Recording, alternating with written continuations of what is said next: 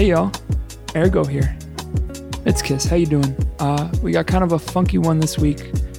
Logistically, a great conversation with the wonderful Page May. Basically, we're talking at the Post Ladness studio. Uh, we ran out of time there, and we just had some more things that we really wanted to talk about. Um, so we went back to AirGo Studio B, aka my house, and talked for a little while longer. So you'll hear maybe I'll put a song in the middle or something, and then it'll jump and the audio will sound a little bit different. But the conversation continues.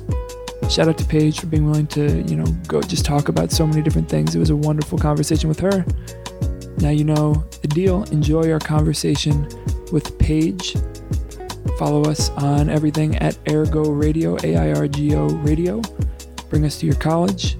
Give us your money through donations at PayPal or Patreon on the website. Share an episode you love with three friends. That's all I got for you.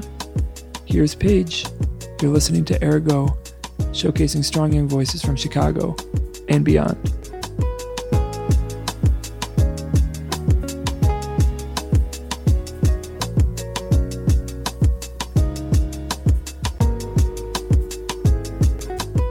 What up, world? What's up? Hey, Hello. how you doing? Oh man, It's it, it's happening. It, it just like that. We're it's on. really, really happening. super excited. I am Damon. I'm Kiss. Sometimes I record AirGo in my dreams, guys. This is uh, this is real life. This yeah, is very yeah. special. We are we are here alive. I hope you're doing all right. I hope I hope it's a good day for you. If not, you know, it will maybe get better. Tweet us how you're doing at AirGo Radio. if you don't know what we do here, we We're getting more awkward. all right, let's go. We showcase strong young voices from Chicago and beyond. Each week, a different live long form interview with an artist, organizer, creator, musician, rapper, person reshaping the culture of the city and the country for the more equitable and the more creative. Um, that's the elevator pitch. I hope you like Sure, it. for sure. No announcements. Let's get right through it. Follow us on Twitter. It's Cool. all on the internet anyway. We have a very. if you hear this, you have the access. Do your whole homework. We'll we'll tweet our announcements. Yeah, I'm yeah, like, let's I- get into it. We got to do some real tweets. Let's- All right, we have a it. very very special guest here in the post loudness AirGo studio. what's up? What's up? What's up? Um, you want to? You, this is, seems like a you intro. This is a me. Oh man, this is like one of my favorite people. Actually, uh, technically a AirGo returnee, a Mm. former co-host uh, in in quite a time, um, an amazing organizer, teacher, uh, and just general joy to rooms. Page May is here in the building. Brr, brr, brr, brr. if anyone, a hawk. yeah, yeah, yeah, yeah. That's a new might one. Be the best intro. Yep, we yep, broke yep. out the wildlife drops for you this time. Uh, how you. are you feeling today? How's the world treating you? How are you treating the world? I'm all right. Um, I'm a little sick, a little no. tired, Oh, no. but it's all good. Wow, that's children commitment, made me sick, so if I'm gonna be sick, might as well be because of kids. You think they did it on purpose? I Yes. think. Well, this gets to philosophical questions around intention versus. I don't know. We're getting right into it. Here. um, yeah, happy uh, happy new school year. Thank you very much. Uh, how is it feeling being back in the classroom? Um, it feels good. Yeah, uh, it's my second year in a more traditional classroom setting Mm-hmm. compared to my usual work with young folks, uh, and I really like it. Yeah, I feel like I'm getting my grounding. Where where are you miss them. teaching? What what do you teach? And we'll give Ah, you at some point like a real intro for all the things you do. If Uh, people it- don't it's know. Really we'll- okay. yeah, go Nah, for it. I know those I things like the hot sometimes are too much. Yeah, so, so, it's- so This let's, next let's ease, comedian. let's ease into it. Where, what do you Where teach? What do you teach? Um, I teach. So I teach organizing for social change for middle school students at a school called Village Leadership Academy, and uh, yeah, so it's like you have Told gym class, cool. you have art class, you have specials, right? And I am another special in addition to art and PE. I teach you how to organize. So we study things like the civil rights movement, but like this week we're learning how to plan a boycott as we use the Montgomery bus boycott as an example. Wow. Um, that is very different from my middle school experience. Mine too. I was uh, struggling through math class. that might be. A They they probably are as well. Yeah. Not mine, yeah.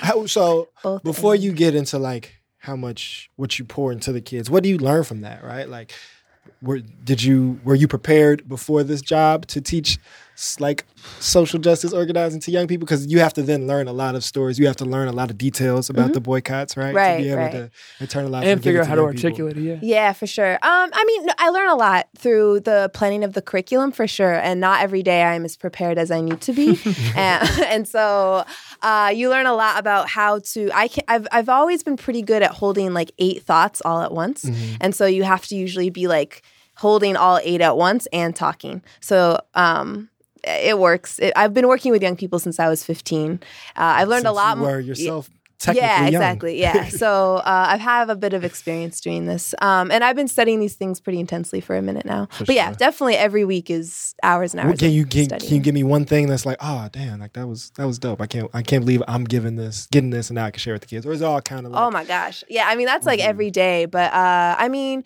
like last week, I'm trying to think of a thing that happened. Um there was a really cool moment where we so we did this activity I've done a bunch of times called Raining Rocks, where you you pretend you're uh, living in a vil- little village and there's a millionaire throwing rocks down top of the village to try to get you to clear out so he can build his golf course. And so you role play sort of the people that want to that are the Mm. millionaires. You role play the people that want to stay and take care of everyone who's sick and injured, representing sort of social servicey work. And then you have the people that want to go up the mountain and confront him, and that represents direct action organizing. And so to see them go through to to reach that conclusion of that moment of realization where it's like, dang, like we we don't want to go up the mountain. What are we going to be able to do if we go up the mountain? You know, like it's just us. He's a millionaire, but we got to if we want to stop He these rocks. gravity on his side. Yeah, exactly. He's got gravity. he's got raw. He's got everything, right? Yeah. Uh, and to talk through that and see them go through that was really beautiful. one of the things that I could imagine being really cool about being in that position is there's all this stuff that you learn the hard way basically that now you whether they whether it like sticks with them now or not they're just getting access to this information and this knowledge that Yeah. beyond like the specifics of the content but like literally you just bring a, a, a knowledge of experience in addition to the theory into the classroom Yeah. uh, like what are you seeing as like exciting potential? Let's say just like with the kids in your class, like what are what are the dots that they're connecting that you don't think you necessarily could have connected at that age or at that point? Right. I don't even necessarily mean because they're young. I just mean because of the experience. Right, exactly. I mean, I think there's two things.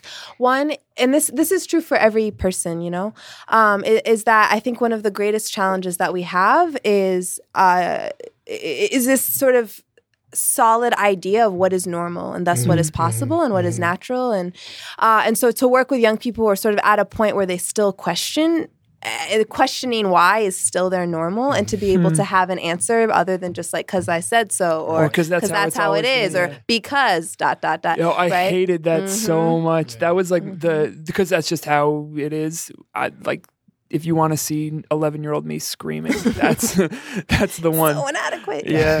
yeah. So so you're back in school with the with the new year. What'd you do with your summer vacation, Page? I worked. I had to not have the summer off. Um, so I re- was working. It was actually really interesting. It was my first time working with little kids since I was 15. Uh, so uh, mostly kindergarten through third grade. And so I, they have a summer camp in the summer. And so I was working that teaching history. Mm. It was very odd. I don't know how to teach kindergartners Chicago history, but they know that it used to be called a plant that was stinky, and they know about DuSable and yeah. Yeah, it's Did a I it's a it's a good starting point. Yeah. Do, so I mean, I see teaching, I see youth development being like, um, like lifelong passions for you. I, f- I feel like that will never not be a part of what you do, Mm-hmm. even if it's not in the classroom. Do you see being in an elementary school or a middle school setting as something you're doing long term? Do you see your education going to more formal spaces, like you know, more traditional, like academia, you know, college types stuff, or or do you see going like breaking out of that? Because uh, you know we're gonna get into all that you are, all that you do, but you also are like Yeah. about the street action, right? And so, Right. and so there's a lot. Where, do- where do you see it? Where do you see it for right now? I have no idea. I'm a Sagittarius, and I have always Shout have a out now? I don't, plan. even, I don't know what that means. Yo, People out always. Say I always that. have a plan. Arrow, right? So arrow. okay. I'm not the kind of person where I get mad if I don't meet my end goal, as long as it's because I realized I wanted. Like I, I follow through, but I, I have I have to have a sense of like I'm going over Alright, there, direction, right? Uh, and for the past like two three years, I haven't really had that, and it's really it's very hard. It's it's very jarring for me Mm. um yeah i really love working with with young people that i've and, and my grandmother she had used to, i grew up um going to her her daycare when i was little um and uh, i was very i'm very close with my grandma or i was very close when i lived in vermont and so i've always been around kids and i've seen lots of like i've seen the the ways that through working with children you can challenge the status quo. And i saw that with you know my black grandma taking care of mostly white kids mm. um, just from taking care of them in her house. And so i don't think it has to happen in a traditional setting. And i, I think that i talk about more radical and and, and co- complicated understandings of power and the world mm. around us with fourth graders every day than I did when I was in college. So I mm. don't feel a need to like have that kind of elitism to do deep Right. important work. Uh, so I don't know. I'm not sure. Um, That's what's up. I, I don't know what I'm doing with my all life. out yet. Like- Sorry, mom. Shout out to I'm mom gonna- listening to the podcast. Mom has Yeah. to be like, she's good though. She's proud. they worry, but yeah, They do that. Yeah, They yeah. that. I But- think they trust me. Right. So that's, but then that's a process. I mean, this whole thing, what you're describing, that feeling of like, obviously not having, all, Hey man, what's up? obviously that feeling of like not having all the pieces figured out, um, but also the learning to become comfortable in that like instability is something I think about a lot. Just because, like, I don't know, there have been a lot of points, at least for me, where there was a choice I could have made that was a more like stable choice, and there were maybe whether it was individuals or just like overall structure being like, oh, you know, that's what that's what you do, that's what you do, and then you keep making the choice to do something else. Uh, does that get tired? It gets tiring for me. I could imagine that getting tiring for you. Basically, to keep saying like, no, this seems right. I'm gonna keep following this path, even if I don't know what it leads to. It it um th- does it get tiring? Uh it's a, it's an interesting dynamic, right? Because number one, I think it helps me. It helped me get through that angst of like Mm. College, and when you leave high school and mm-hmm. you leave college, and you're like, the world is full of possibilities, and I don't know which ones. And and what am I? had- Now I have all this debt, right? And my dad's voice in my mind of just being like, just follow your interests, just follow your interests. Like it grounded me in a lot of ways, and I mm-hmm. think it helped me get through really hard moments. At the same time, yeah, like I'm now I'm getting closer to 30 and I'm like there's like this weird mushroom growing out of the ceiling of my house and I'm like that can't be good for my health. like I should probably find a better apartment. And like so things like that where I'm like, ah, I have a giant hole in my ceiling. That's why. yeah, I'm yeah. I have, So there's a big hole that, but it's in the hallway technically, not in my apartment, just two inches outside. So I'm like, that's good. I wonder if you could use her mushroom to plug the hole in You know, This I'll is- share it if more sprout. I if y'all got knew you. how big the hole was, you first told me about this hole in your ceiling like uh, when I first it has moved got to Chicago. nothing but worse. oh, good. nothing but worse. there's, there's nothing has gotten better. That's for sure. Yeah.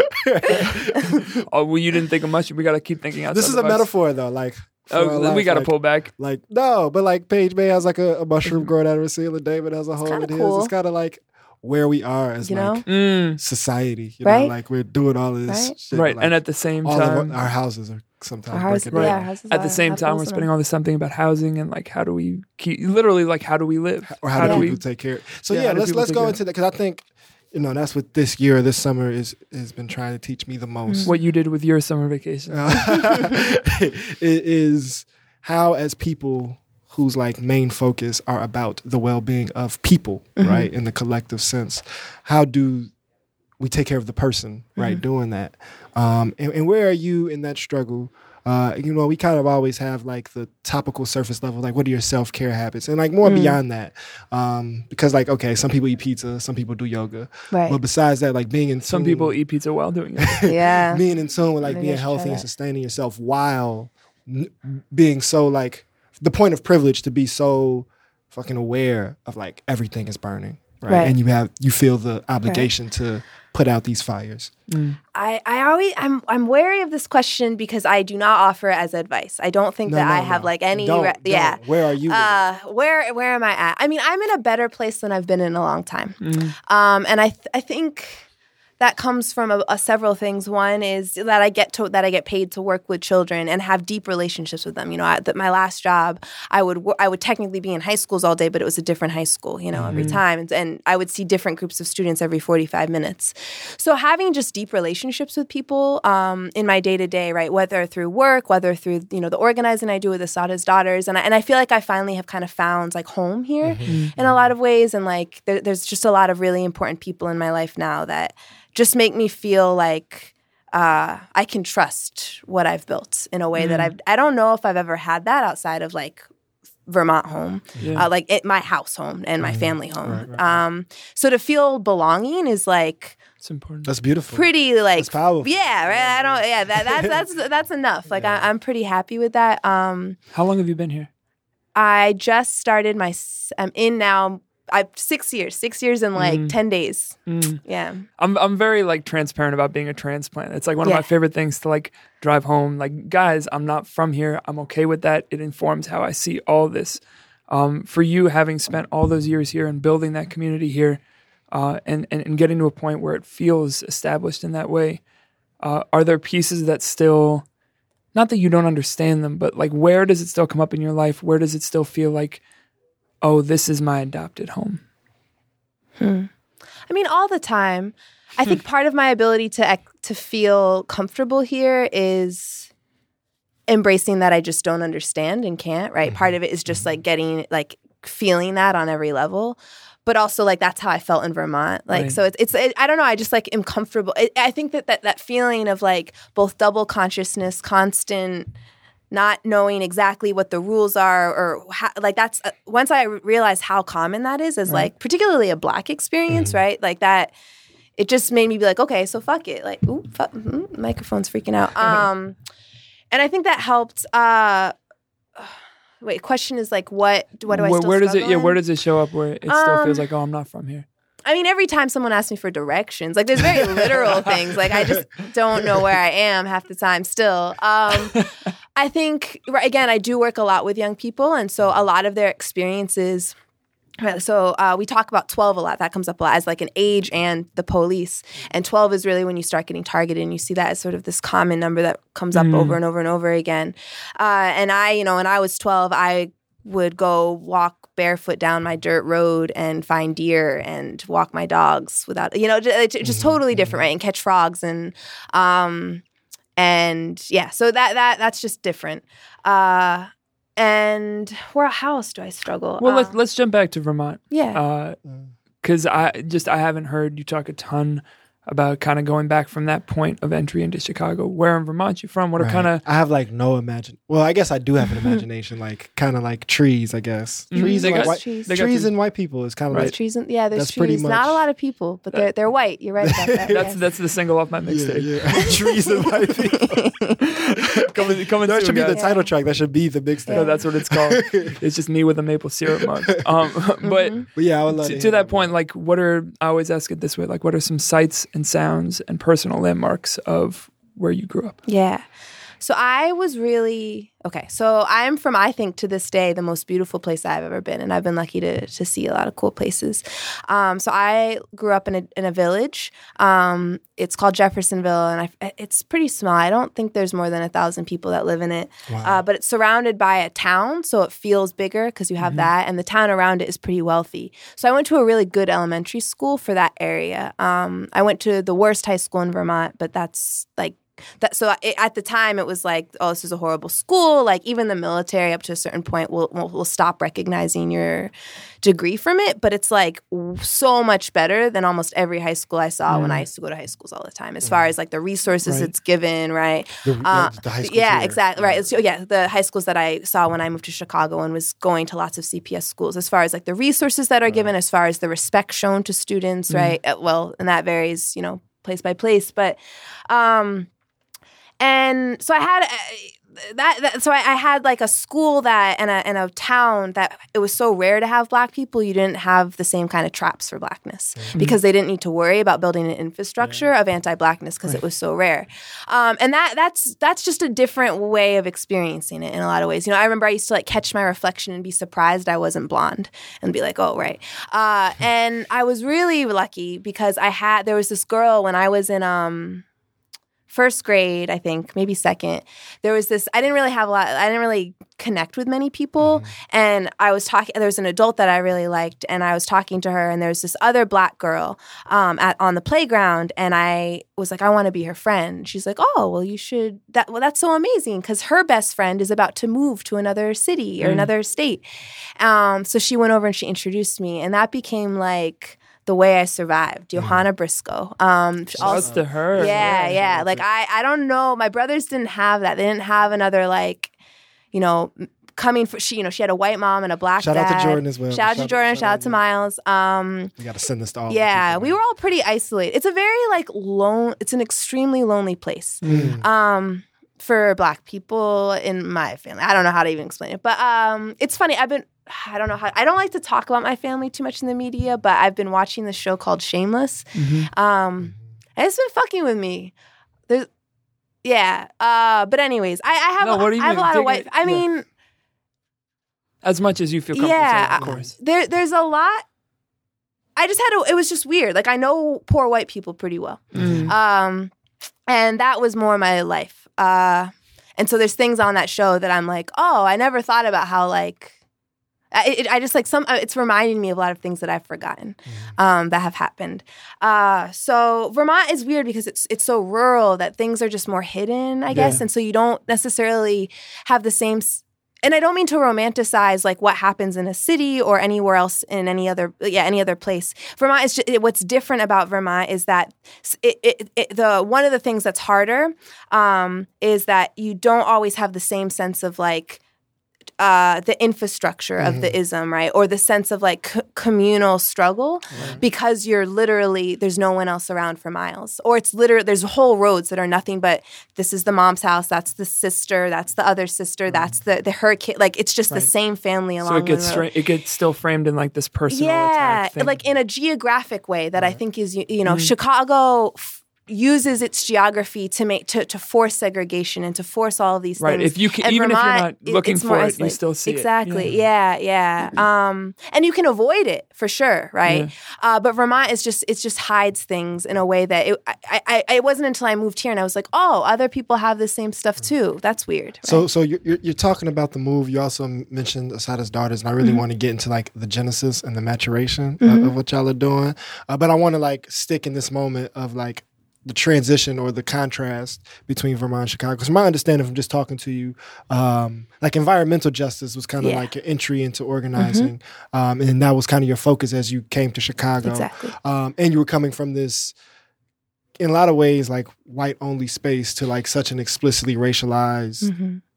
place Mhm. um, that has obviously transformed your politics. So I just want to kind of go back into that moment of like you come here from the rural place, so the environment is kind of your focus, Yeah. and as like the environment is changed and much more like man-made. How did that like? How did you get into those man-made kind of issues? Even though I guess the environmental problems, are Mm-hmm. Yeah. super man-made too. I don't want to get in trouble, Right, But and it's you get one you the get what Yeah. I'm saying. Yeah, yeah. So, so in between there is college. Um, Mm. So I right. So it, Vermont definitely privileges environmental work. That's very like because we want to keep our Trees. skiing. Yeah.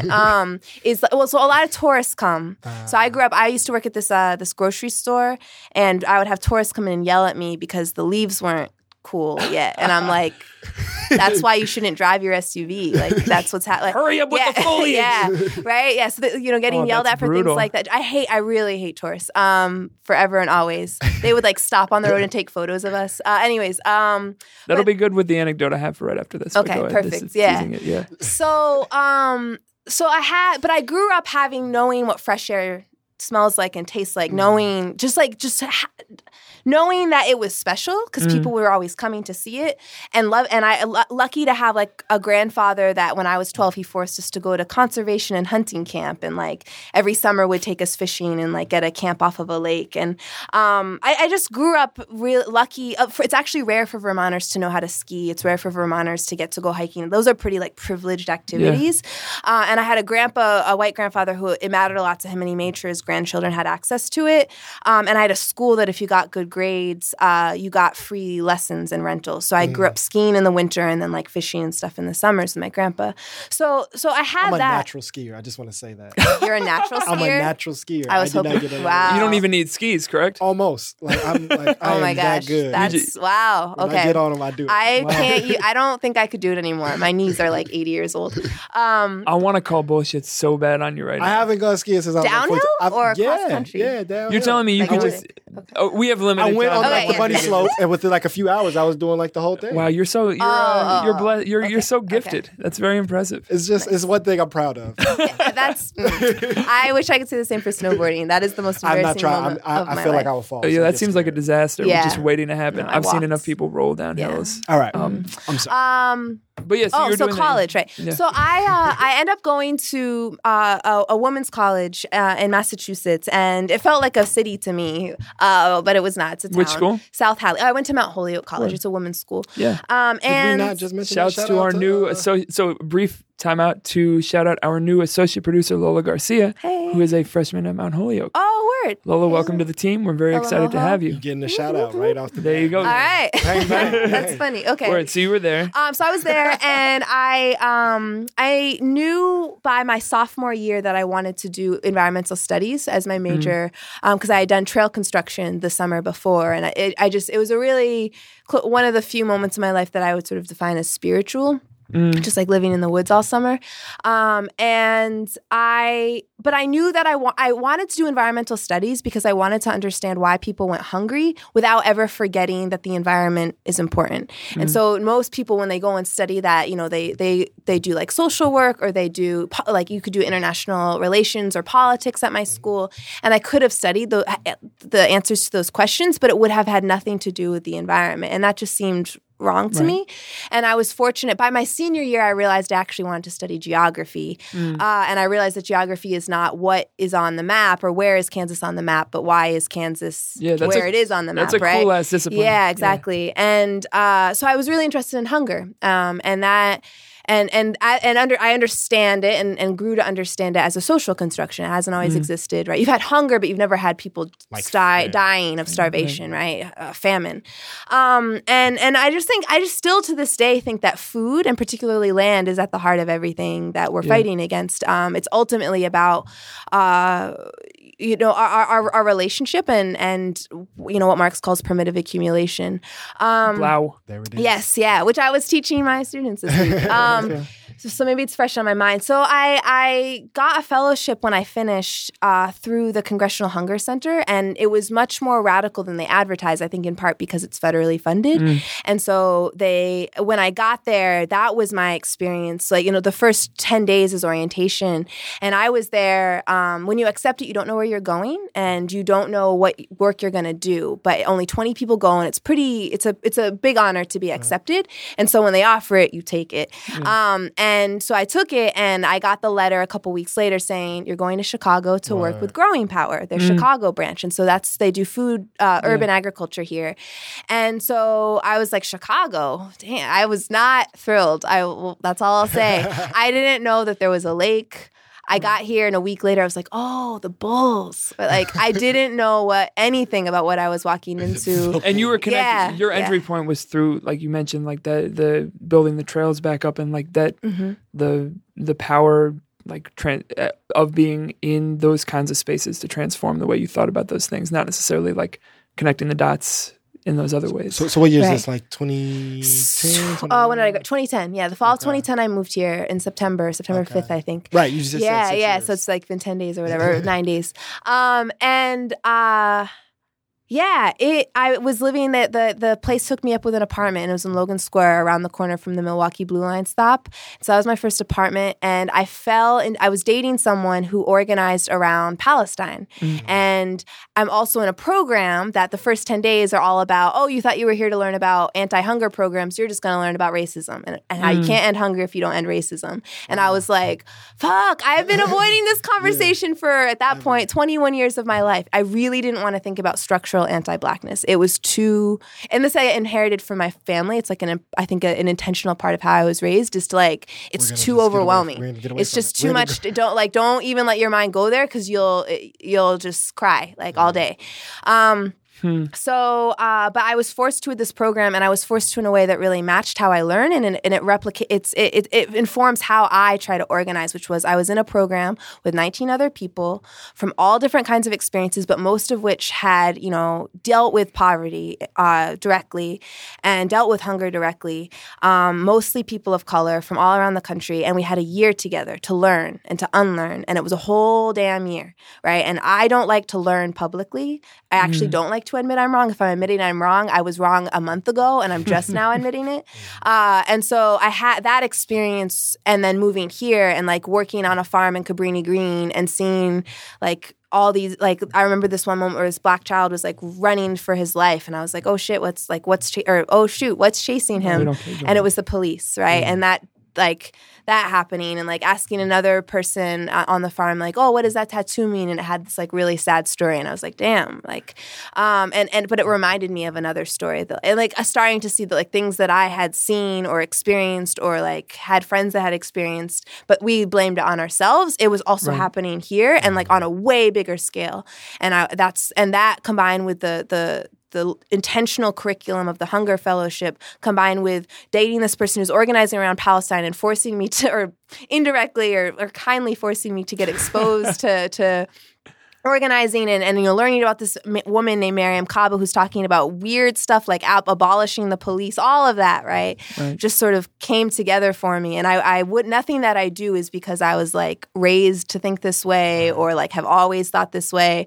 It was people were patient enough to give me space to think There's- there's and ask me questions. There's a few things, and it's something I want to like get right into because obviously hearing about that that boy really wanted me to think about the transformation that's come since that moment, right? And specifically around police abolition. Before we even get there, uh, I liked what you said about admitting it's difficult to admit that you're wrong. Like, even admitting that feels like a result of some type of growth. Um, and so you say it might take a month. What was the last thing you had to like oh, admit I was was you were wrong? That's Whether- not too- Oh whether God. I mean, today I yelled at a student and I shouldn't have. Um, Did you admit it? mm, Okay. Yeah, and I, I gave her her point back. Um, Shouts to that point. yeah, it matters to them. Okay, Yeah. deal.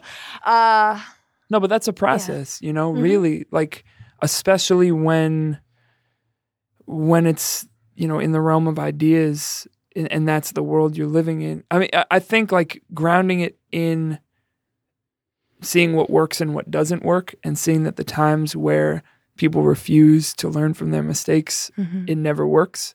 Like so as the transition around Freedom Square has happened, one of the comments that really stuck with me on the Facebook thing that went up, I don't know if you saw this. Um no.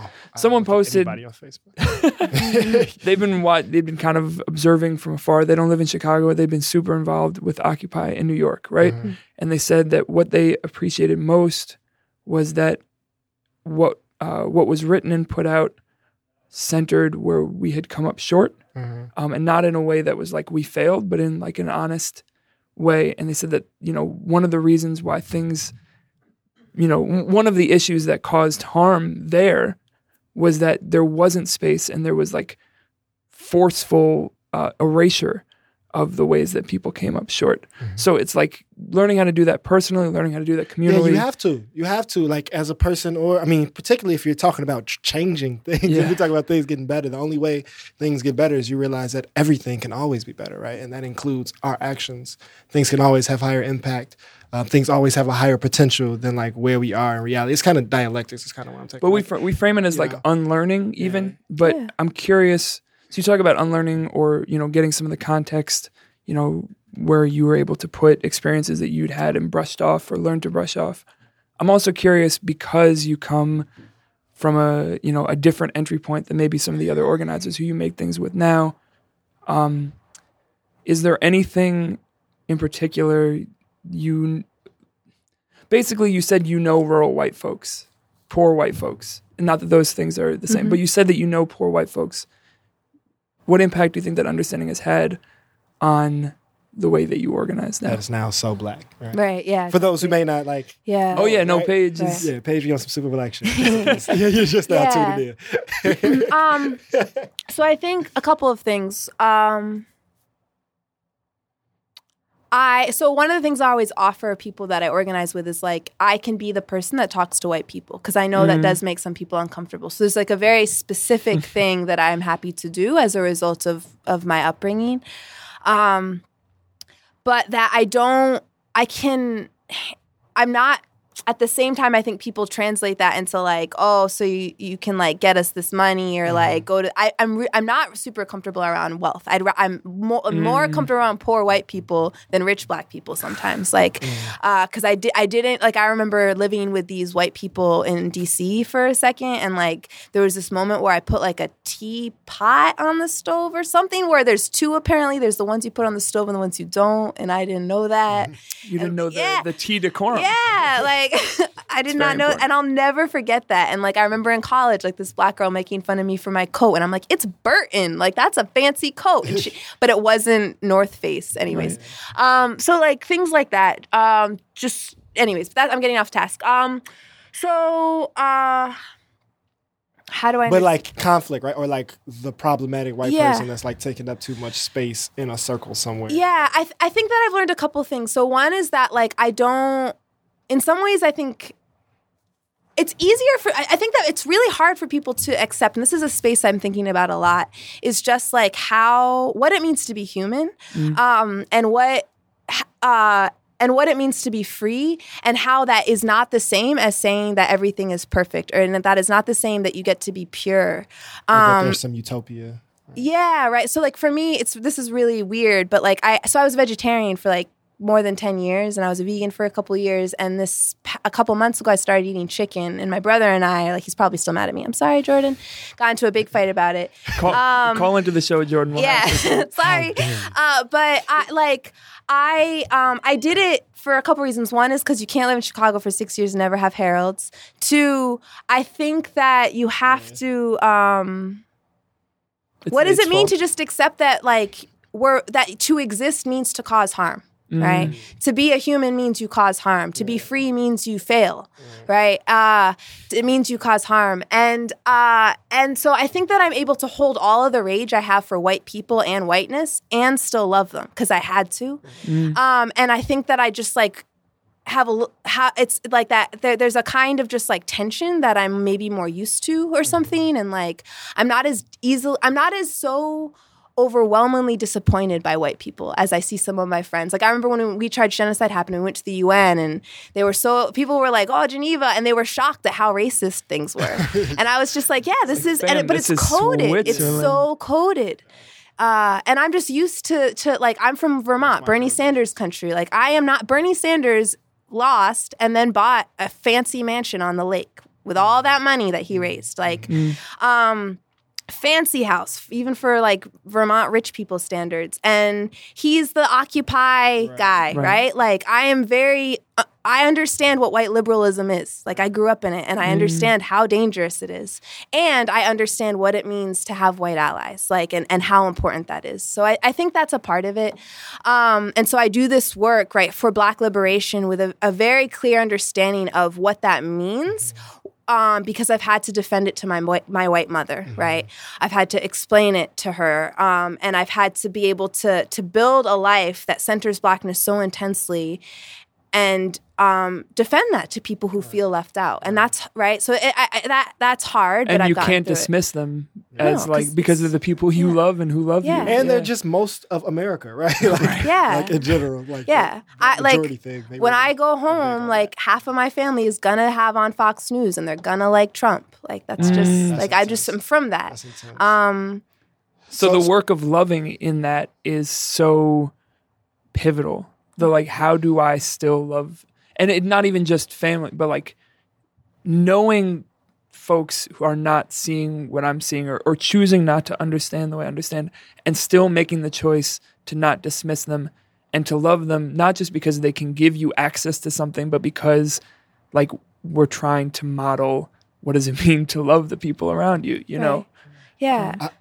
Yeah, for, so, unless you have some, you have some direct in response No. to something you want to get out. So I, I do want to get into like the, you know, the political of how that centering of blackness has worked for you. I, I you know, it's interesting um, that when you were on last time, it was like two days after the Laquan McDonald tape, which it was like such a pivotal moment, I think, for our city, specifically those organized, specifically black people. You ain't got to organize. Like if you're black in Chicago, that kind of changed a lot.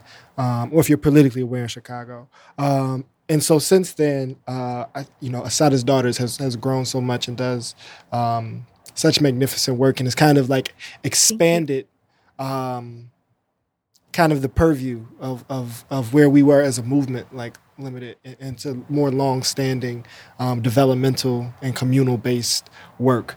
Uh, so before we get to like the good stuff. I, I kind of want. I, I don't even personally like know the genesis Mm-hmm. of how it got started. So so what is Assata's daughters? Like you could give us the elevator pitch that you always have to do whenever somebody interviews you uh, for the, for the layman, and then and then like I want to know like the real nitty gritty. Like I know the squad, so like who Mm-hmm. Called who. Right. You know. I think it's rather than do that elevator pitch. I think it's actually easier to understand if I just tell you how Yeah, it started. okay. So, um, so I was organizing in We Charge Genocide. Um, that was really like the f- how I. It, it was like my boot camp for organizing. um, and this is a moment where you know uh, BYP 100 has also been around for a minute and is leading these protests that just make you feel more alive, right, and like closer to something. And maybe that's freedom. I don't know, but they're, they're and they're they're demanding black space, and I and I and you could feel that that was significant, even though I maybe didn't understand why, and I I I, I couldn't like talk my way around why that was hard and why it mattered. Um, I saw it happening and I saw what it, and I knew what it felt like and how important it was on a visceral level. Um, and I was also aware that um, of this number 12, right? and you know, Ethos, friend of y'all's, uh, I don't, uh, so AirGo alum. the show. yeah, yeah, there we go. So Week he, three. yeah, like he has that one poem. Um, I was born in a dungeon, locked in a cave, or uh, born to be angry, chocolate rage, and it's a, it's it's um he he I saw it on prison culture after um, Damo had been murdered, and he talks then about how they start coming after you when you're 12, and through We Charge Genocide, I had met these students from the school I now work at who are 12, and there you know there'd be all these protests and whatnot, and I there's one of them this young person who's now in Let Us Breathe, uh, Caleb, who would tweet at me when, and when I was live tweeting from things, being like, I want to go. Is it safe? I want to go. My mom won't let me. And I was just like, what does it mean for the people who are the age of the thing that we're out here protesting, right? Targets and starts going after. What does it mean that they don't feel like they can come to our expression of resistance, right? And that just bothered me. And so, um, I it, it, re- what you really have to know to understand Assata's daughters is actually a Someone should protest that happened. Shout out Caleb. Yeah, shout out we to should have Caleb. Caleb on the show. Look at that. That's right. how we book, folks. That's folks. how it happens. What, what we really need to know Yeah. is I'm sorry. um, remind him to ask questions. Uh, so uh, Oh, with um, Caleb, right? He so so I end up reaching out to his school.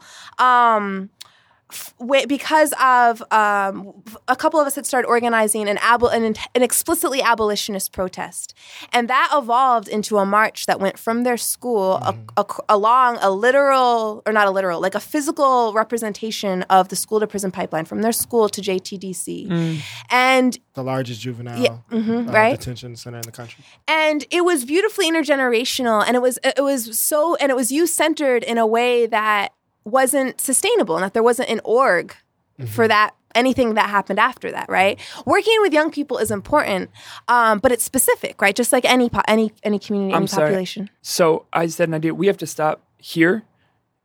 There's like still a bajillion things I really want to talk about with you. We can keep recording at my. Do you have time? Do you have to be somewhere? Uh, I got. It's 6:45. I got to. Do you need to be somewhere? It's fine if you do.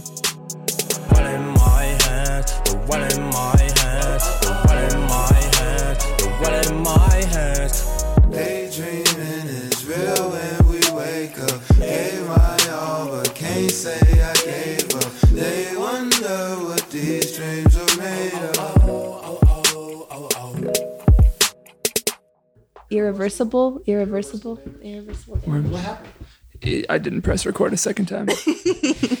All right, folks, let's try this. We're uh, this might sound a little different. Basically, we were talking at the Post Loudness studio, and uh, we ran out of time there. Um, but we hadn't quite covered everything we wanted to, so we went back to AirGo Studio B. We tried to record a couple times. I kept messing it up, but now we're up and running. and uh, yeah, where we were, where we left off before the cliffhanger was Page. You were talking about the the evolution of Assata's daughters and young folks not necessarily having a way to engage with movement spaces that were fighting for them. Um, so at that point, how did y'all build what you've built? Right. Um, so it came from from a couple things. One is like it's not that we think I think it's an unfair pressure that's being put on on young folk right now that says like young people will free us. Like Mm. I, I, it's that we need everybody, right? Um, and that organizing a 12 year old just has to look different than organizing an 80 year old. Like th- th- it just requires a different kind of of curriculum and program. Um, you know, like they need help with transportation in ways that maybe other folks don't, things like that. Um, and then at the same time, it, it we, it's a recognition of the re- it's reality that we we are trying to rebuild things that the system that we fight against has tried to to damage to the point of not being able to put back together again right? To take the social networks that we have the organizations that black folk have built in the in the spirit of of, of trying to get free um, have been the target of of co-optation of repression right of dismantlement by the state. Uh, and so this is hard work building up the organ literal organization that's needed to to to do this to build movements. Um, and so you you ha- there's a lot of gaps. And one of them was that there that was that there wasn't a radical space for for black children to be thinking through these hard questions. What is freedom? What is liberation? What how do and, and and not just the the you know like what and the when and the why of our history and all that but also the how. How do you Yeah. do a march? Um and how do, uh, and so that the goal it being that you know it took me a long time to learn these things. I didn't know who Assata was until i was like 22 23 what if i had known who she was when i was five? How different would my organizing now be? And it's those kinds of questions, not necessarily even answers, that I think really shook a lot of other Black women that I was meeting at the time. And when I mentioned it to them, again, it wasn't necessarily, it, it's evolved and grown and changed into something much more powerful and beautiful than I think any of us had initially imagined. But it, it sort of had a resonance to it. Um, and, and, and I think we really, we, we do this, we build Assata's daughters to be strategic. And I think a lot of us have our moments of, of being like, what would I have wanted when I was five? Yeah. Right. And that that shapes what it is, um, is what we didn't have. it's such a it's such an artistic way of thinking about it too because i think like with some of the most urgent or, mo- or moving or meaningful art it's that same question of like what is the thing that i want to see in the world and if it doesn't exist then i guess i have to be the one who works to make it Right. I, I want to go to like a really specific moment. So I'm, I'm I'm gonna be a little like off the path there. So I think about like music all the time, and I like I I want to imagine the moment where the magic is created, right? So like like what was it like when Bell Biv DeVoe was like in the studio creating boy like Poison, right? like what did they know? Like oh shit, this is a hit, and we're gonna be able to perform the song for the next 25 mm-hmm. years, right? I think Assata's Daughters is just such a beautiful name. I would love to know like the magic of when that poetic moment come from. Did it borrow from from some work somewhere? Did it just like y'all just talking? Like how did y'all come up with that name and that idea? Because I think that carries so much weight. Mm-hmm. Even just having that as your mm-hmm. like banner carries so much weight outside of any programming. Yeah. So that the name I already had, and that was how I hooked people. Was I was like, I have this idea. It's called Assata's Daughters. Sold. I'm in. What you know? And and I think it. it I and and I the moment I had the name, I was like, this has to exist, right? It's and I think that's that's again, you're speaking to this kind of. There, there is a, a poetics to the work, a, a mm-hmm. kind of you have to imagine it to create it, and I think that poetry and all of it and all of the spaces in between ideas and words have a lot of of radical potential for imagination. And so, yeah, the name, the name, right? So there are several things. One, you have Assata taught me is everywhere. Um, one is Assata is very important to my own personal story, and so I, I would just think about her a lot, and her name would ring in my mind a lot. There also Barbara Ransby started a a, a group. Uh, um, I'm not. I don't even know what the right language would be around it. Um, like a collective called Ella's Daughters, and I just always loved that name.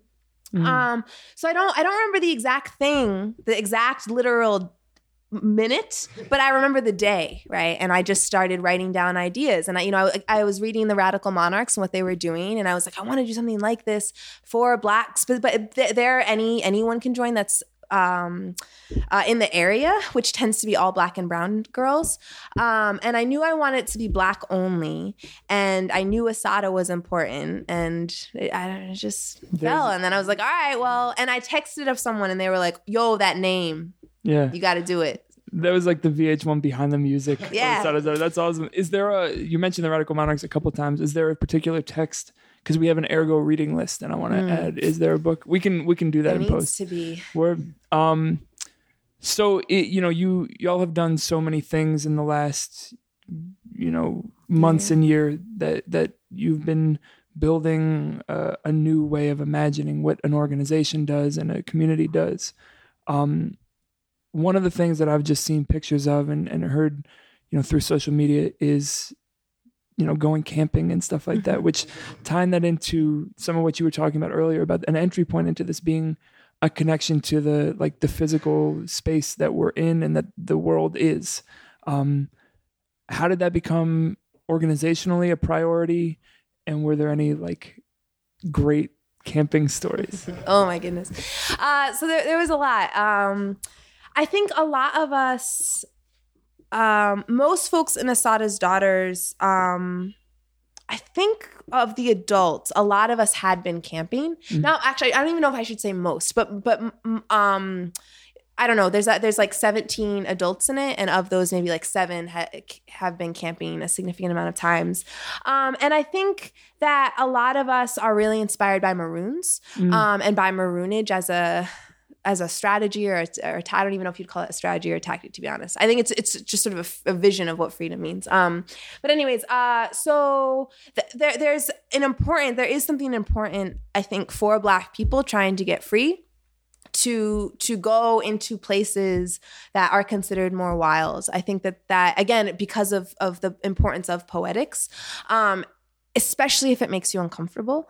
Um, and yeah, so that that was part of it. Uh, I also think it. I don't know. There's there's like cheesy things that I don't get asked a lot to talk through my environmental and animal politics and how they, they have a tremendous impact on, on what I understand about the world and, and what I'm fighting for.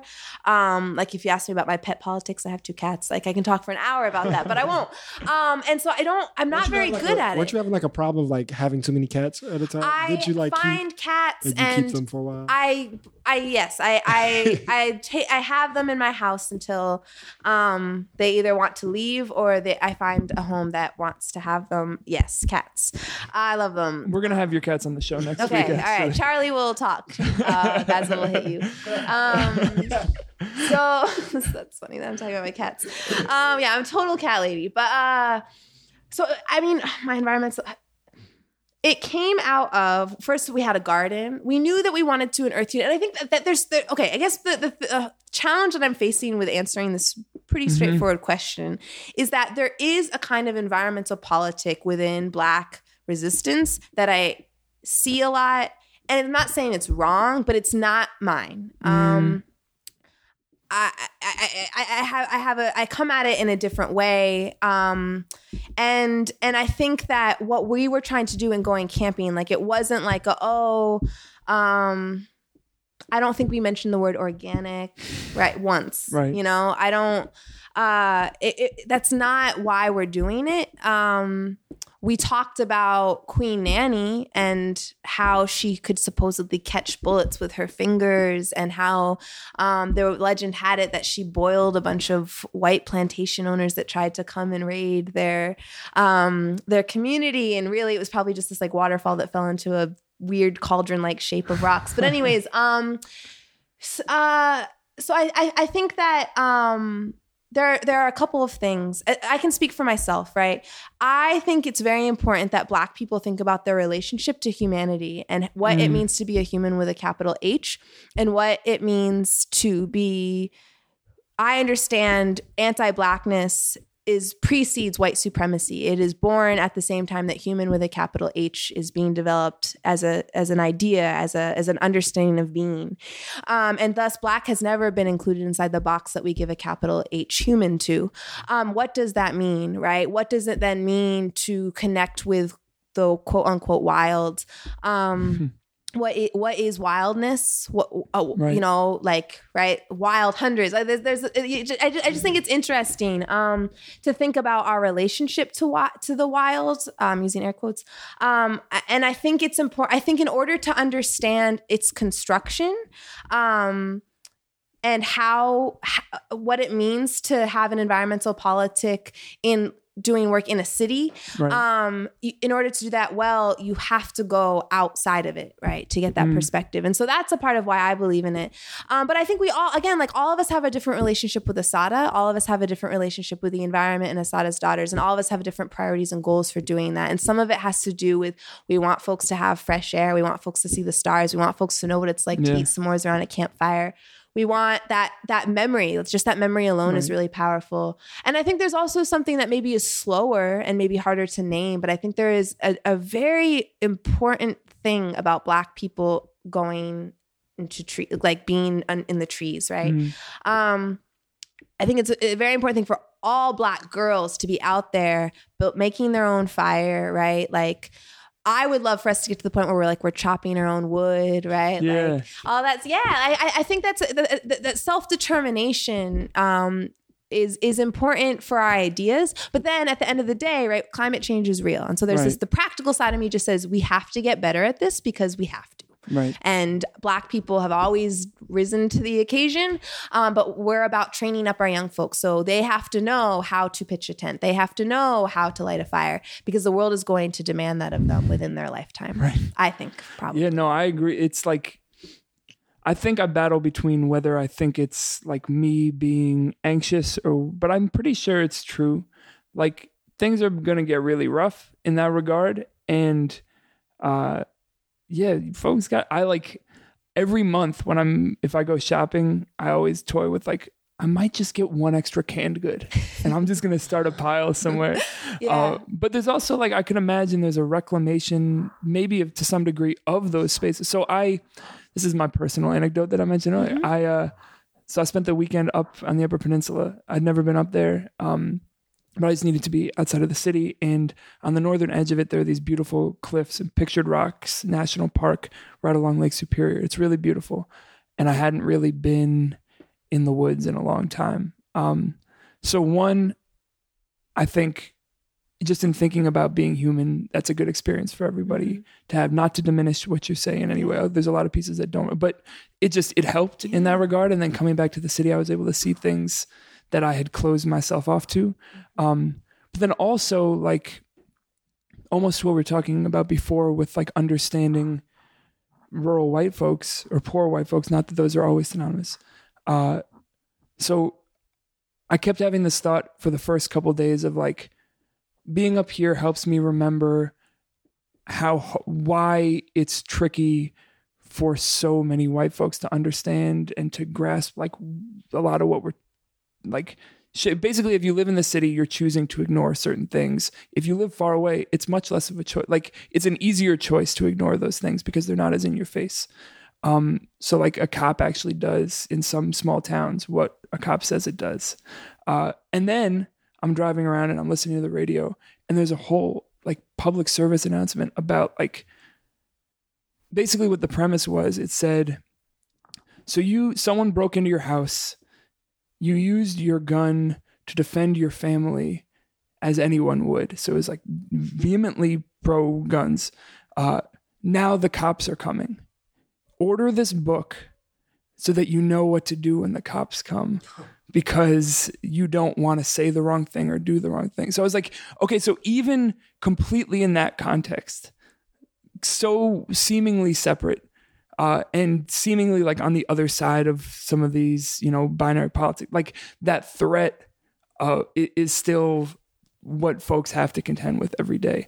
And so for me, it was just like this nuts, like I'm in the woods, this like connecting moment of like, oh no, you actually, no matter how how many walls you build ideologically or physically, like you can't distance yourself from the way this stuff works. That's wild as shit. Yeah. like, like you give me great glimpses into like I thought I knew a lot about white people too, Page, but like you like like I never would have heard like that's wild. Like I don't even want to. That's like too deep, you know. Yeah, like it was- like they're preparing to kill people, and like there's a book or like what happens when you kill somebody in your house, um, which is like right because like that whole. I mean, not to get too too deep, but that whole like narrative of guns and protection of household and they're coming is like very like post Obama. Like we're gonna protect ourselves against all these blacks and Mexicans in, in a lot of ways. Yeah, I mean, it's very like that. I mean, that's I understand um, part I, I don't like my grandfather was like that long before Obama, right? Like it's just this like yeah. there, there's always uh, that that to me is like so I understand uh, the, the, the part of how our world functions and maintains itself is through this myth of the the other that's coming right they're gonna attack they're, gonna- and that that is like why we have militarism um why we allow why we have a, a, a country built on war in the same way that it's built on genocide in the same way that it's built on slavery but they're separate and they're distinct and i think libertarian i grew up around libertarians right i'm not from bernie sanders part of i'm from the libertarian part and it's very like it was helpful to a point uh, up to a point for me because it, it, it does kind of like lead easily into like you you you have an appreciation or a, a sympathy towards injustice when it's that obvious. It's Vermonters are just sort of like, well, that's fucked up. Like that's not right. Um, but there, it's limited for sure, you know. And I think, and there is a kind of like, no, you should be able to defend yourself, and like, there, there's just a kind of that's just the fact of things. Right. People can respect It's the desire line, for right. self determination, absolutely. But it's hard when they don't. There's not an, an analysis behind why things are the way they are, and like why some people don't have access to self determination. And Right. the end of the day, when push comes to shove, like the moment that that self determination is an actual threat, you know, they do what they do. Right. Um, and you're seeing, you know, in Vermont, um, you have an increase. So Vermont's very different than when I was there because you have a lot of folks moving up from Philly and New York. Um, and as I was in high school, I remember hearing, I have a couple of family members that are cops, and and the, they're, them talking about how you have all these gangs now in Vermont, and and there, you start to see the seeds of. Um, what is now, according to the this DEA agent that I spent the Fourth of July with like three years ago, which was random, um, he- that there's now or a DEA judge or something, but he said that you know Oh, so in funny. Vermont it's we code switch by calling you out of staters, there's Right. out of towners, and there's Vermonters, um, Flatlanders, and yeah, um, but then so they say if you are in if you're a Vermonter, they, they avoid jail time for you, right? Especially Mm. for drugs. But out of staters, they go as hard as they can, and that's code for Black people. Right. Um, and so that's what's happening now. You see, there's a, there's a you know now I go to through Burlington. I, the last time I was in Burlington, someone gave me the a black man gave me a black power fist. Child Page like died a little, like exploded, like doesn't exist anymore. It, it doesn't make sense. Um, so there, it's it's very different now. Uh, but uh, I guess all this is to say, like, yeah, I like I, I, libertarianism. Like, helped me just be like, fuck this. This isn't Right. right. Right. This just isn't right. Um, and I think that's only maybe maybe that's only possible in all white spaces, though. Right? I think that because it make- assumes everyone's walking with the same judgments and the same options and the same right. It's the same thing of like you know we're all coming at you know we all have the it's the it's the same rhetoric as like we all have the same opportunity. Yeah. It's like we also all have the same like opportunity to protect ourselves Yeah. and have all those things. It's why we're allowed to have guns, right? To bear arms is assuming that there's Right. a need to defend your family and your Right. home, right? Like from the state. Yeah, we get into some like very like essentialist. no, I'm, I'm rock, I rock with it. Nah, because like you're like the g- the best. So, but the, what I kind of heard, like to take a step back from that point, is that like part of the intention behind the camping trip with with the girls of Assata's daughters um, is around this idea that like survival and survival with our environment, right, is like going to be a necessary part of the future. Um, and then like the word kind of has like this dual meaning. There's like the survivalist that like often privileged white people whose like comfort is is guaranteed on a day-to-day basis like go get thrills of like having to deal with survival and then I think there are masses of black people and other people as well who like day to day survival is like a physical, tangible thing, whether it's gun violence, whether it's hunger, whether it's healthcare, right?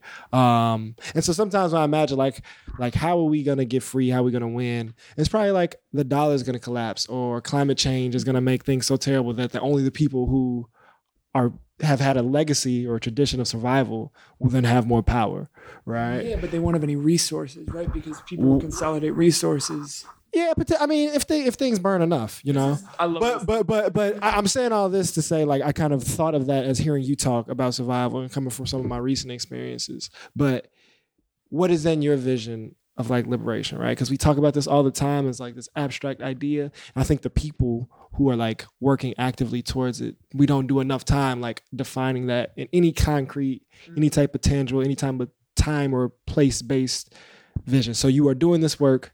Um, you teach. Um, you have Sada's daughters, and then you're just Page May, right? Um, and y- you know, I view you as someone who's dedicating their lifetime to this work? What is what is some of that? Maybe or maybe you know you might start writing some books or something. You know, hey, You've dedicated a hell of a lot more time than a lot of people Right. do, even if you never did. yeah, even already. So so what what is some vision? Uh, whether it's in any of those lenses or whether it's just like from the books you've read and from your imagination, uh, like looking forward. Whether it could be on any time s- frame, Okay. right? But like, what is what does liberation starting to look like for you as you spend more meaning time? liberation meaning how that the, the final push of break the moment of breaking the chains or More- liberation meaning when like freedom like what is freedom versus what does it mean to break chains because i think Ta- they're different in- well, then interpret as you may. As, as you page, man. oh my goodness I'm real. I'm really glad we All came right. to record the second piece just so I can get that one in there. oh my name yeah okay um yes oh what do i think Well, both of your names are words. What's mine? Oh, Page is a word. Oh, Yeah. both. Yeah. oh both of my names i thought you meant both mine I was like, I was yeah, like no. though you're this. Yeah. I want to come back to your question because it's a super important question. My dad has a list in his office of names that are full sentences, and Mm-hmm. yours is one. page may Yeah. Yeah. I used to get a kick out of Page May, Page, like, because there was a boy in my class named Aaron Page, and everyone said we should get married, so my name would be Paige Page. And I was like, Page May Page, and Page is like a position you can, anyways. I like You it. can have the, as in, in the government. Yeah. Um, yeah, uh, so yes, my name. Um, also, I like to think that it helps them not be able to surveil me as well, because when you Google it, even if you put air quotes, it's paid. This page may expire on. Yeah, that's so good. Yeah, thank you, mom and dad. Um, so probably shouldn't have said that. forcing, forcing the internet and, and Google. Good job. yeah, I, I think that they have deeper things, but I still like to think it helps. Oh, that's so funny. yeah, yeah, little little things that give you comfort. No, Um, but what's freedom? What? Yeah. So, anyways, that. um, I will answer. I well, I don't know. Right. So I have no idea. Right. Uh, and I think it's important for me to name, and I try to do this as with as much hope as I can muster in any given moment. That I stopped a long time ago thinking that I would get to live free. I stopped thinking a long time ago that I would come anywhere close to that moment of the chains breaking, if you want to call it liberation, freedom, whatever. Uh, and that's not why I do what I do. And I don't do this work thinking that I get to see that or thinking that I even come close to imagining what that will look like. That's not and that's okay.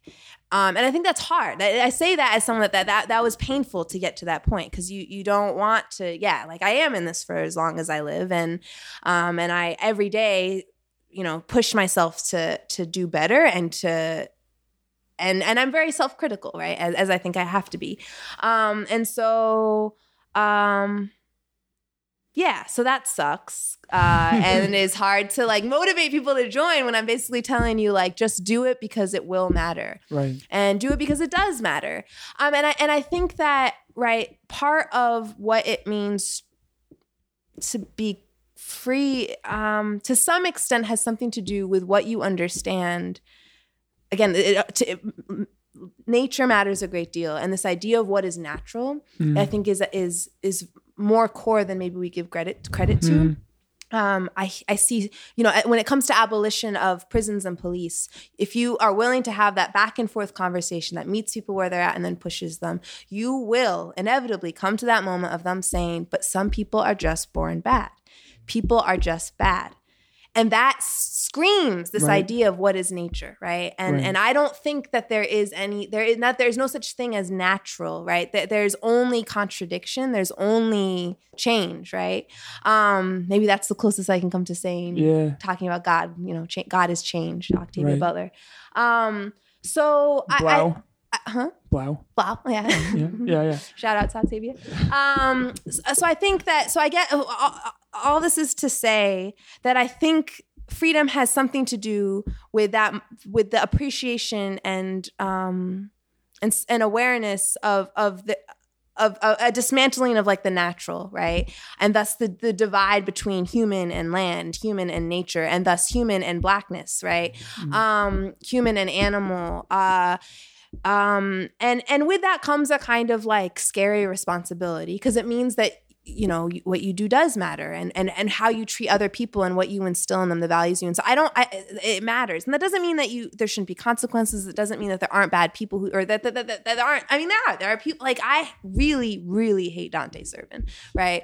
I really really hate jason van dyke. Um I, it's not to say that every that I, I don't know if every No, I'm not even gonna say that on this thing. But um, No, but this Yeah. this is like some old ass questions that are no one is ever gonna have an answer for, right? It's like who what do we all bring to the table? Are we like yeah, what's natural is that question. And so you have to figure out how to live uh, in a way that challenges those assumptions of what is like objectively the way we all are. So we don't get Mm-hmm. to the point where people just go, as we talked about before, well, that's just how it's always been. That's the danger of it, right? and and you see that it manifests itself in a lot of ways with like people do this work because they want to do something important because um they feel like th- th- because they feel like their corporate job or everything that they've done um you hear things like uh it ate away at my soul or things like that right?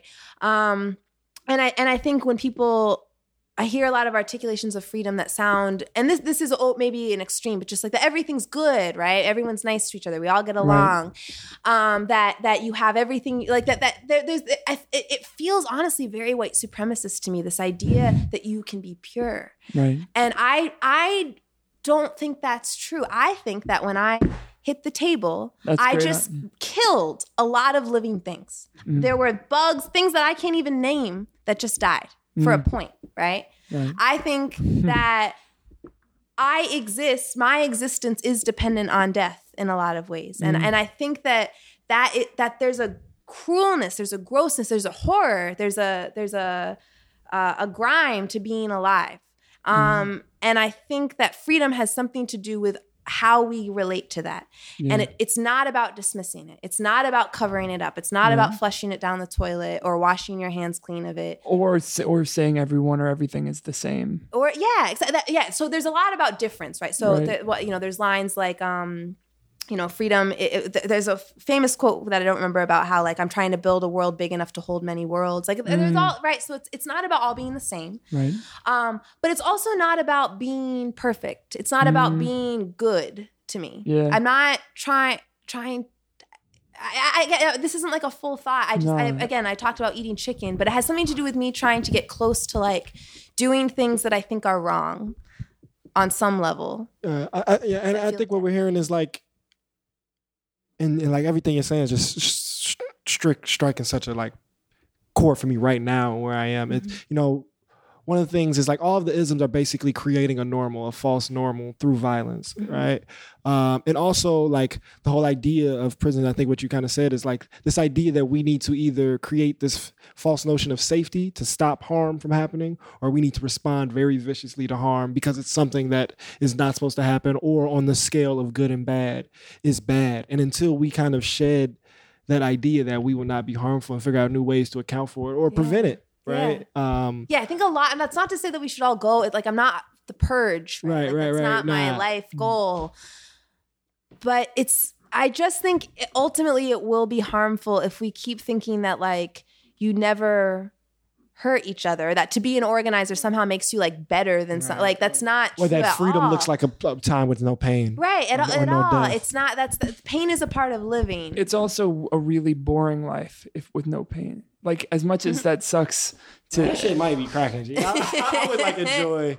I would Okay, enjoy so- six so- months of no right so that's a vacation but then it's also like again we're getting to the big questions of like what what gives the like what the hell are we doing here? What gives this meaning? What is And- life, Page? Uh, yeah, for sure. I- but but Yeah. but an, an an answer that is everything is like smoothed out and everyone's happy all the time.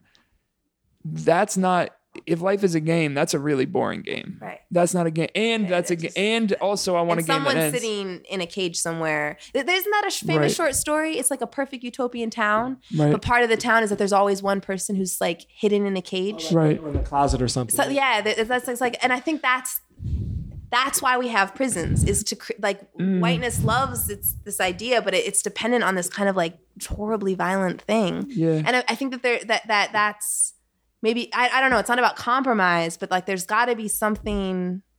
We just have to be comfortable with like the muck of being Right. alive. right on like the personal on the communal Right. on the global Yeah. in the woods in the city. Exactly. So before we get out of here, because I want to respect everybody's time, and this is like a beautiful thing that I'm really happy about. So I'll, I'll, I'll wait to pat my back until we stop recording.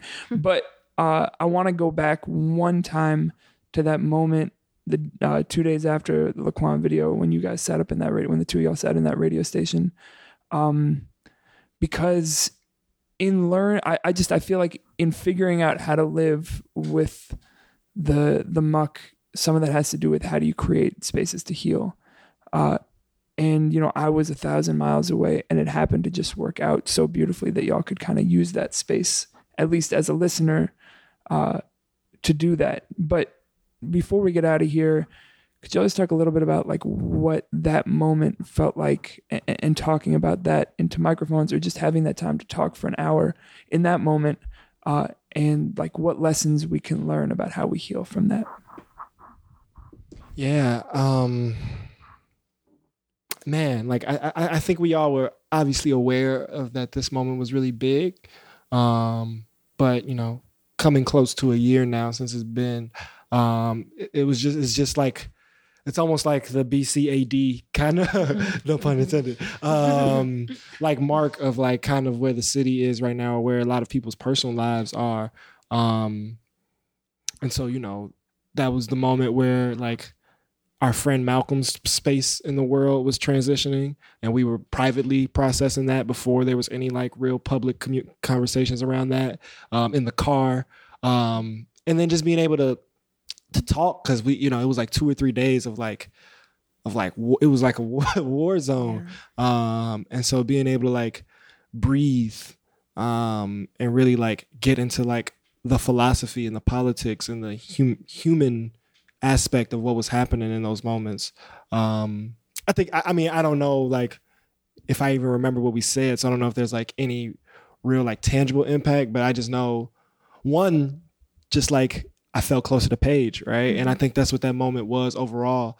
The, the you know the Max Boykins of the world that like freed me from like mm-hmm. being you know detained like the fact that she got arrested trying to help me and then we got to sit together two days later mm-hmm. and like talking it was like Thanksgiving too. So we were like able to like and there's a genocide being celebrated today right? And so it, it was just like um probably a rare moment to be able to process um because I've learned that there is not a lot of time to process, right? Like we didn't, there was no moment like that post the CTU rally, right? Where like things changed. I know for you, your position in the world changed. So just like to kind of contrast one big moment to another kind of big moment. Yeah. Um, it was just really a privilege to to have that space and to know each other and to have already had a relationship working. Um, and since then, like being able to like share more spaces as survivors of that. Like, I don't know. Yeah. Uh, it's been really dope. how about you, how about for you page Um, this year has, the yeah, this has been a lot of things this past year. Um, it, I think it really hits me how you how you say right that feeling of closeness like that that really strikes me, and it, it there was like there's been a few moments in my life where either you were there or you weren't and you so that's you either get it or you don't and that's one of them another one is like cleveland with the de-arrest right um and so I, it was one of those moments where I just knew everything is changing. Like, the- and and it was almost sad. It almost I remember feeling thinking about like originally I was supposed to be like going on a road trip to New Orleans for Thanksgiving, right? Like, and and that, that, that- it just it, it was like a scene in a movie. Like the everything that had happened the week before, because was like you was like um that scene when everyone's happy, but you as the audience know shit's about to hit the fan. It's around the corner. And I'm like, damn, how did I not see this? Like everything just seems so good. And Mm. and it it just felt it just was hard to imagine feeling like you could like trust the world again in a lot of ways. Um I just yeah, and or ever feel safe, and so to be in that studio with someone who like got it, and to, especially the car ride, right? And and there is to me there is a big gap. Like I, I try to be upfront. Like I I know I'm actually very introverted. I'm very uncomfortable with how much people think they know about me, um, and how much is out there about me. And and I have said a lot of things into microphones that I don't know how much I, I try to think out loud. I, I do, even though I mess up, and I'm learning in public, which makes me very uncomfortable. Um, and so there is is it is hard to talk and process publicly about these things and I, I stand by that that space though and i think it has to do with the fact that we were both in it it wasn't like a typical interview Yeah. um but it also feels like damn that was like eight crises ago like like oh, yeah yeah, yeah. like Or- perspective is interesting Hmm. So thank you for doing Thank this. you. I just I, that kind of willingness to think out loud and to act out loud is like a kind of like yeah, it's just a kind of like I don't know if it's fearlessness, but like courage that I don't know. I, I think it's part of why I'm really glad we got a chance to talk here. And so I appreciate that about you. Um yeah, thank you for being you. here. and i love people who ask good questions so thank you both Thank you so much. So much love. I mean, I think I always privately and publicly say how much I admire and appreciate you. So just happy to have more of your time. Where do you do you like care about like social media? Like where do people find or where do people find Assata's daughter stuff? But you yourself Okay, too. Assata's let's, Daughters- Let's do all the plugs. So we're updating our website right now, but our we have Facebook, um, so you can get a sense of what we do. Uh, we do tweet out occasionally what we're doing, although we're we don't present a lot of our young people. Like we don't like photograph them a lot and like put that on social media. Um, so yeah, Assata's Daughters. uh, Check our website in like three weeks to get a really really incredible write up. And then for me personally, um, I do not respond to Facebook messages, so please do not do that. I apologize for the 500 people that I never responded to.